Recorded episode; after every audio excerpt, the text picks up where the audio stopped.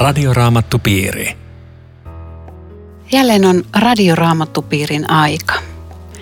Tänään keskustelemme Riitta Lemmetyisen ja Eero Junkkaalan kanssa toisen korintilaiskirjeen viimeisestä luvusta 13. Paavali on käynyt aikamoisen matkan tässä sekä ensimmäisessä että nyt tässä toisessa korintilaiskirjeessä. Ja hän sanoo tässä jakeessa yksi, että hän on kolmannen kerran yrittämässä tuloa tämän seurakunnan luokse. Mitähän nämä kaksi aikaisempaa matkaa on mahtanut olla? Nehän oli ensimmäisen ja toisen lähetysmatkan reissut, eli hän on kahteen kertaan jo käynyt siellä. Aikamoinen matkailija muuten siis, kun ympäriinsä painelee Turkkia ja Kreikkaa vuosien varrella jalkaisin. Mutta että nyt hän suunnittelee, että pitäisi vielä kerran tulla. Ja, ja veneellä, tai siis niin, siis laivalla. No joo, siinä on laivamatkojakin ollut, mutta että se on myöskin kiertänyt maitse, että se on ihan hillitön matka, mitä hän on kulkenut. Ja oikeastaan niinkin varmaan voi sanoa, että aika harva seurakunta häneltä sai tämmöisen investoinnin, että eka, eka vierailu kesti puolitoista vuotta, kun hän rakensi tätä seurakuntaa. Sitten hän on käynyt toisen kerran tässä välillä, jossa oli vaikeita. Ja sitten nyt hän on tulossa kolmannen kerran ja toivoo sydämestään, että ei tarvitsisi taas surra niin paljon kuin edellisellä kerralla. Että harva seurakunta on saanut apostolilta näin paljon huomiota. Joo, me ei muuten tiedetä sitä, tuli, menikö sinne kolmatta kertaa ikinä. Mutta suunnittelee kuitenkin ihan mm. hyvä idea. No heti tässä lauseen loppuosassa on tämmöinen mielenkiintoinen viite.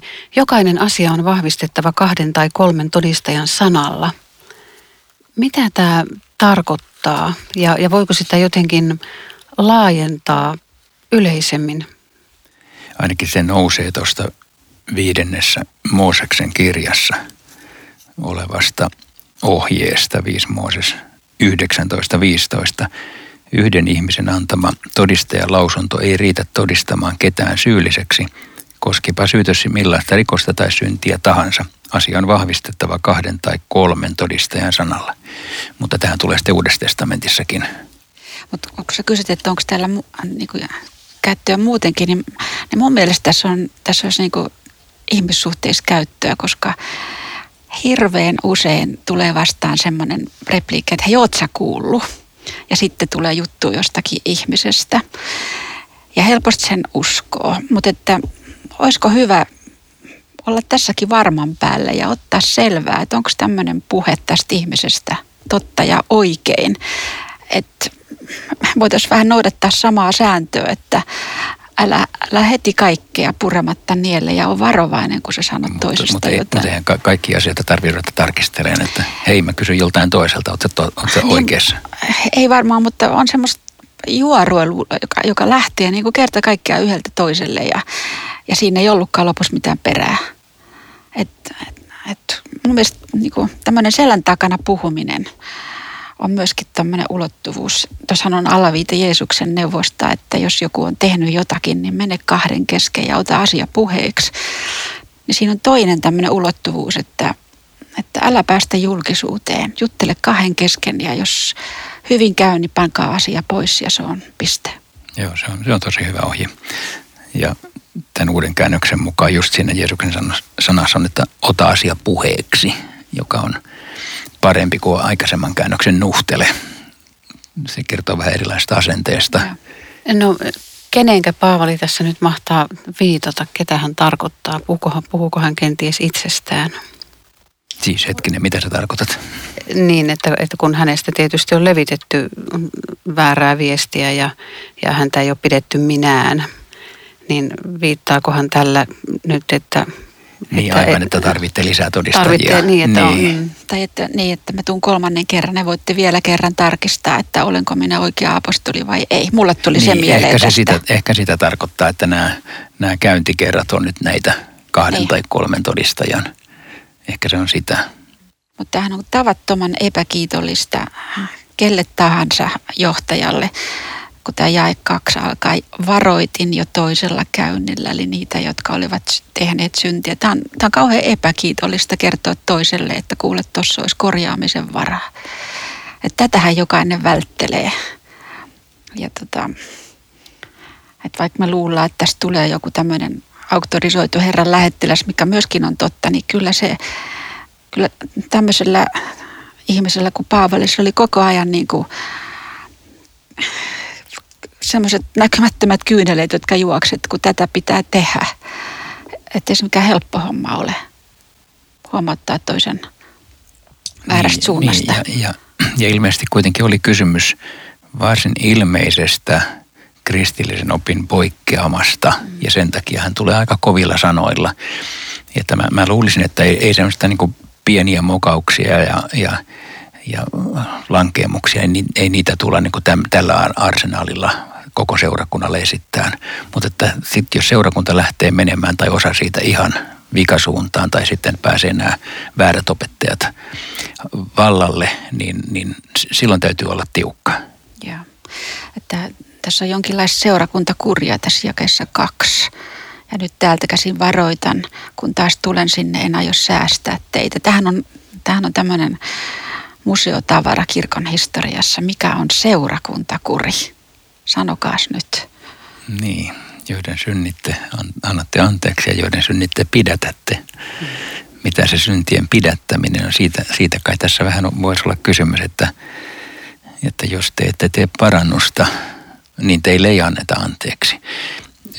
Olisiko se jotain tällaista, että, että tuota, jos, jos kaksi, kahta ja kolmea varoitusta ei uskota, niin sitten varoitukset loppuu ja saatte mennä omaa tietänne.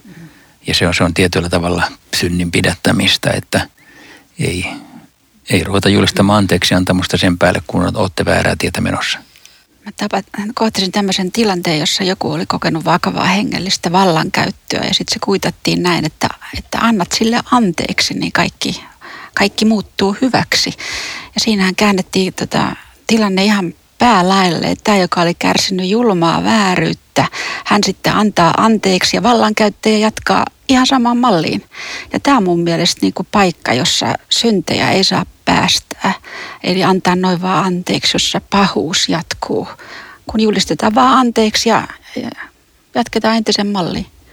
Niin, toi, toi on aika mielenkiintoinen hmm. asia, koska siis siis mä ymmärrän sun pointtis ja on luultavasti samaa mieltä, mutta sitten taas se, jollain tavallaan sen ihmisen on kärsinyt vääryyttä, pitäisi voida sielusensa siihen niin kuin antaa Joo, anteeksi. anteeksi. Niin, se on eri asia.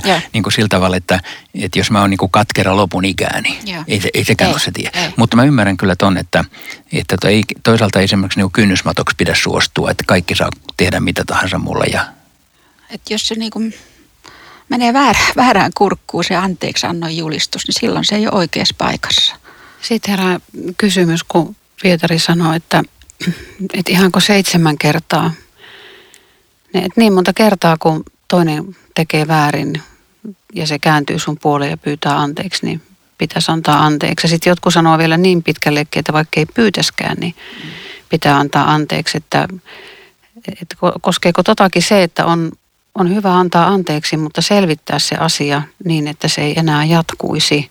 Mutta että voidaanko me pidättää siinäkään tapauksessa, vaikka hän 70 kerran tekisi jotakin, niin tosi vaikeita. Mä, mä ymmärrän, ymmärrän sen Jeesuksen ohjeen niin, että, että koska Jumalan anteeksi anto on rajaton, niin ei myöskään meille voi tulla hetki, että nyt, nyt loppu kuule mun pinna.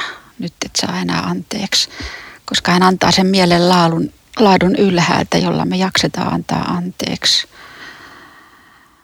Ei voi olla jotain lukua, jonka, jonka taakse sitten saa mennä, että nyt, nyt riitti. Ja ainakin näissä vähän, vähän erilaisissa esimerkkeissä, mitä mä tässä kuulin, niin yksi ero on se, että se aina sanoit, että jos, jos toinen pyytää vaikka kuinka monta kertaa, niin periaatteessa pitää antaa yhtä monta kertaa mutta sitten ehkä tuossa Riitan ensimmäisessä esimerkiksi ei, kukaan ei pyytänyt mitään, vaan, vaan niin kuin tallo toisen oikeuksia mennen tullen. Ja, ja sitten, sit, sitten siinä ikään kuin toiselle sanotaan, että anna vaan kaikki anteeksi.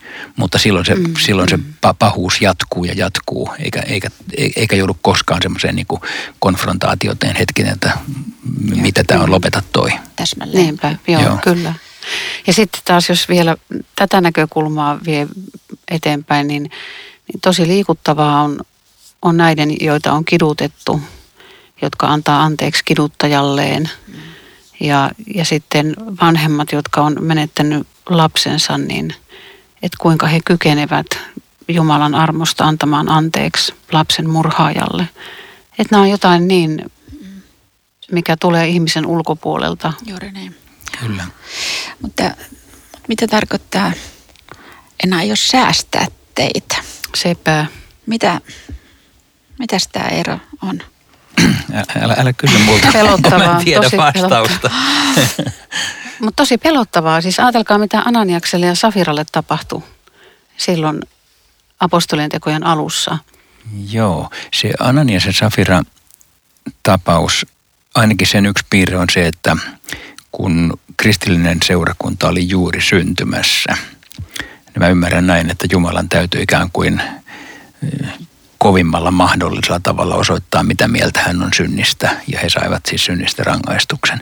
No, joka kerran ei sy- syntisiä tapeta raamatussa eikä, eikä meidän aikana, ja onneksi, onneksi Jeesus on tapettu sen takia, että meidän ei tarvitsisi kuolla.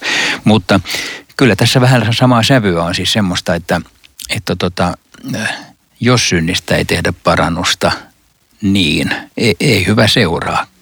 Että kyllä se, kyllä se siinä semmoinen ikään kuin lain tai tuomion peräseinä niin kuin on olemassa, että, että jossain tulee vastaan se, että tä- tästä pitää tehdä parannusta, tai jos ette tee, niin, niin teidän elämänne menee to- todella, todella hukkaan.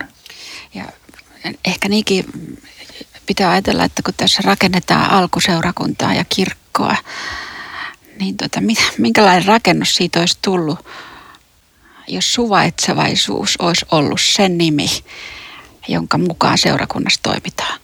Että, että tässä on niin kuin kauhean selkeä tämä, minkä Jumala sanoo synniksi näillä apostoleilla. Se on sitä. Ja, ja tota, sen takia Paavali koko ajan kipuilee, että jos on pakko, niin mulla on myöskin valtaa. Jos hän lukee aikaisemmassa kohtaa, että Paavali antaa jonkun ihmisen saatanan haltuun joksikin ajaksi. Onhan se mahtava kyky ihmisellä, että tämmöinen on mahdollista. Se on juuri se syntien pidättämismotiivi Ja varmaan tuossa kohdassa. Mut toisaalta, miksi nyt olisi eri tavalla kuin silloin? ei saisi olla. Kirkkoa pitäisi rakentaa sanan valossa edelleenkin. Miten, miten sitä tehtäisiin? Ei, nyt, nyt saa kuulijat ratkaista. Me ei osata. Ky- Kyllä mä niinku kaipaan kirkossa semmoista uskollisuutta sanalle. Ja, ja huomaan, että maailman ihmisetkin jotenkin kaipaa. Hannoin luin jonkun kaverin lausunnon jostakin, joka sanoi, että kirkossa kuuluu, kuuluu samoja asioita kuin, kuin politiikassa ja aikakauslehdissä. Että en mä niinku kauheasti eroa näe. Ja, ja, ja tämä on just sitä, missä paikotellen mennään, kun sana ei ole sana. Ainakin meidän sananjulistajien pitäisi muistaa vastuumme siinä, että me, me sanotaan totuus sen mukaan, kun me sanasta se ymmärretään, niin että Jumalan laki saisi tehdä tehtävänsä ja asettaa ihmiset seinää vasten. Mutta, mutta myöskin sitten seurakunnan kaitsennassa se on vaikeaa. Ja. Ihmiset haluaa elää sitä omaa elämää niin kuin, niin kuin tahtovat ja luoda sen oman elämän tarinan, että kukaan toinen ei oikein saa tulla kertomaan, että mikä on sun elämässä oikein ja väärin. Ja. Tämä on Radioraamattupiiri. Ohjelman tarjoaa Suomen raamattuopisto. www.radioraamattupiiri.fi Jatkamme keskustelua Riitta Lemmetyisen ja Eero Junkkaalan kanssa toisen korintilaiskirjeen viimeisestä luvusta 13. Minun nimeni on Aino Viitanen. Luen jakeen neljä. Hän oli heikko, kun hänet ristiin naulittiin, mutta Jumalan voimasta hän elää. Mekin olemme heikkoja, koska olemme häneen liitettyjä, mutta yhdessä hänen kanssaan me elämme Jumalan voimasta ja te saatte sen tuntea. Viittaako Paavali tässä nyt Jeesuksen ylösnousemusvoimaan ja, ja jollakin tavalla Paavali nyt lupaa, että korintilaiset saa sen ylösnousemusvoiman tuntea? Kai se siitäkin puhuu, tai siis ilman muuta, mutta, mutta mun puhuttelee tuossa toi heikkous, joka on samanaikaisesti niin kuin läsnä, että, että Jumala kätkeytyy usein vastakohtaansa, joka tarkoittaa, että hän, joka on voimakas, näyttäytyy heikkona. Hän, joka on kirkkaus näyttäytyy pimeytenä ja hän, joka on suuri, niin näyttäisi olevan pieni. Siis Jumala niin kuin tällä tavalla kätkee itsensä samalla, kun hän sitten myös ilmoittaa itsensä ja, ja antaa siis voiman ja, ja valon ja vastauksen. Mutta myöskin tämä on Jumalan toiminnan yksi piirre.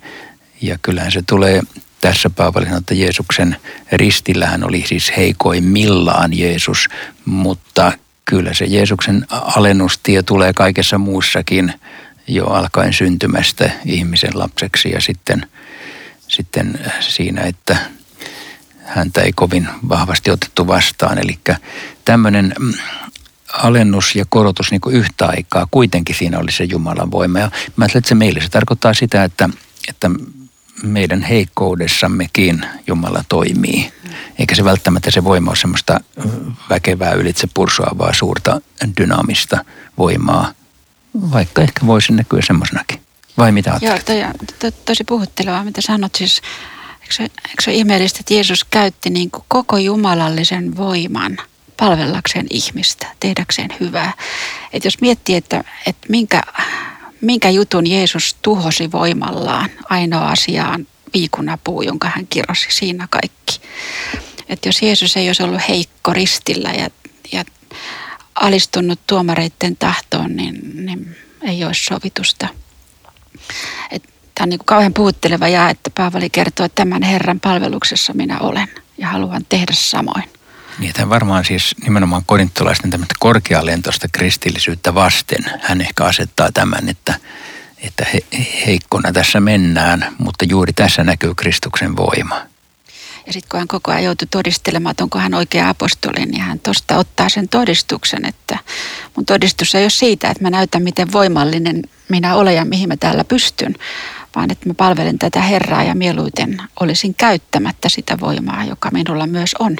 Jossakin hän kuitenkin todistaa, että olen osoittanut olevani apostoli eh, tunnusmerkkien ja ihmeiden kautta. Myös sekin kuuluu siihen Paavalin todistukseen. Onko tästä nyt ymmärrettävää niin, että, että Jumala on vain näissä heikoissa ja aina siinä, että on ristiä ja vaikeita ja kurjaa ja karmeita. Eikö, eikö, eikö Jumala koskaan voi olla myöskin voimassa? Kyllä. Joo, se on, se on hyvä, että huomautit, että me ei mennä ihan, ihan pelkästään tähän toiseen puoleen, koska ilman muuta siis Jumalan toimintaan kuuluu sekin puoli, että tapahtuu ihmeellisiä asioita, saadaan rukousvastauksia, sairauksia paranee – totta kai tämä, tämä, on, tämä on se tosiasia myöskin. Että, ja luultavasti niin, että jos jompaa kumpaa puolta ihan yksipuolisesti korostaa, niin menee sitten menee sit vähän vikaan. Ja korintilaisten ongelma luultavasti se oli se, että ne ikään kuin vaati tätä tunnustekojen puolta niin vahvasti, että Paavalin pitää vetää vähän toiseen reunaan ja sanoa, että sori vaan, mutta heikkoudessa Jumalan voima näkyy myöskin.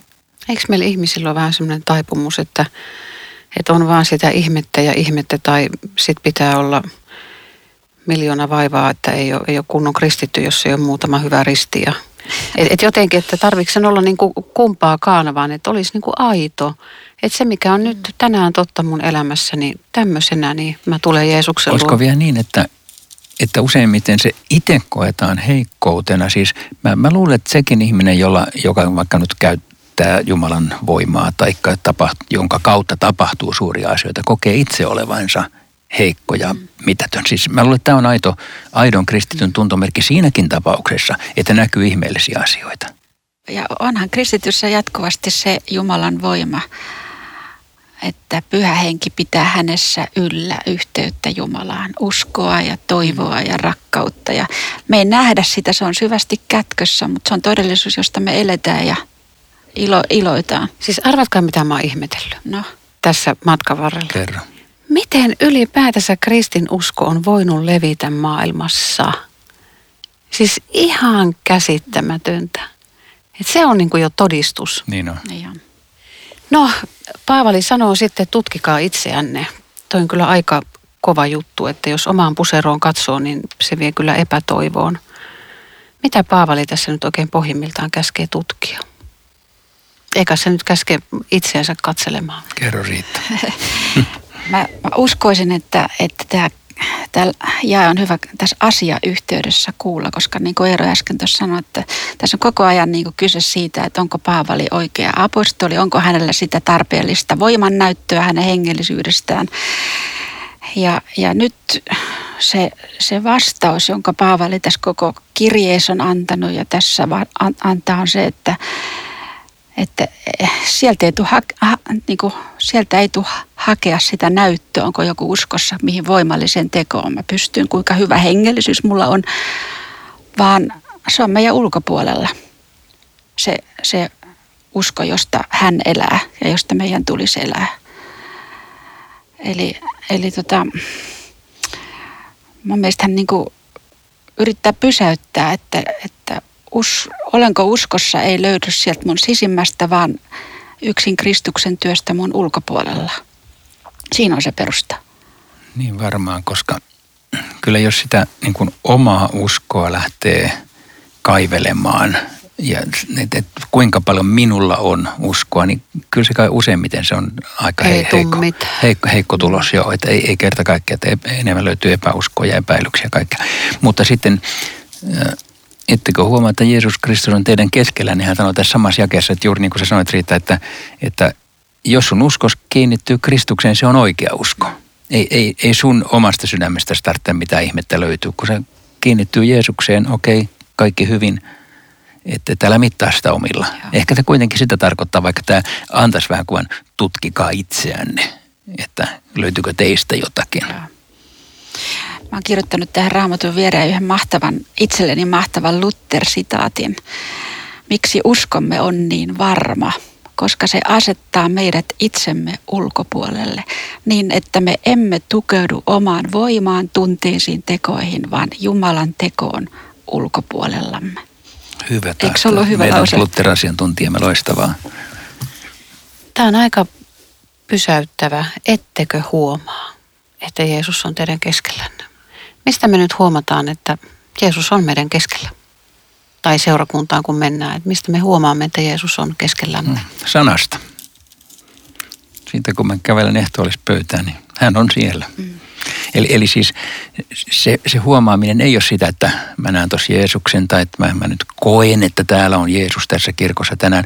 Totta kai mä voin kokea sitä, mutta ei, se ei ole siinä, vaan se, se on siinä, että lupaukset on voimassa – Kristus antaa itsensä. Ja kun, kun luetaan raamattua ja jotakin sanaa sieltä, niin tota siinä ei ole vain pelkkiä sanoja, vaan siinä on aina itse sanoja isolla ässällä. Tämä on myöskin uskon todistus. No tässä, niin, tässä on tästä koetuksesta ja koetuksen kestämisestä. Miten, miten Riitta koetukset kestetään? Ja mistä koetuksista Paavali tässä nyt puhuu? Siinä on varmaan just se koetus, että olenko minä oikea apostoli ja oikea kristitty. Ja, ja mä ajattelen, että se, se, se on koetuksen kestävää uskoa, jos se on rakennettu sille perustalle minun ulkopuolellani. Jos se on minussa kiinni ja mun uskon laadussa, niin pohja pettää alta aika yksikön.